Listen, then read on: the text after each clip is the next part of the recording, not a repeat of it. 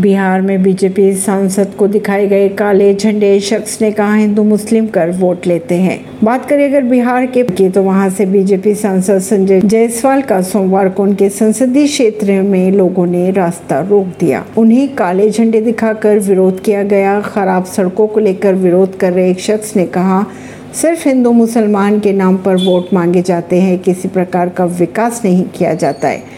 लोगों ने संसद के खिलाफ वापस जाओ के नारे भी लगाए। परवीनर सिंह नई दिल्ली से।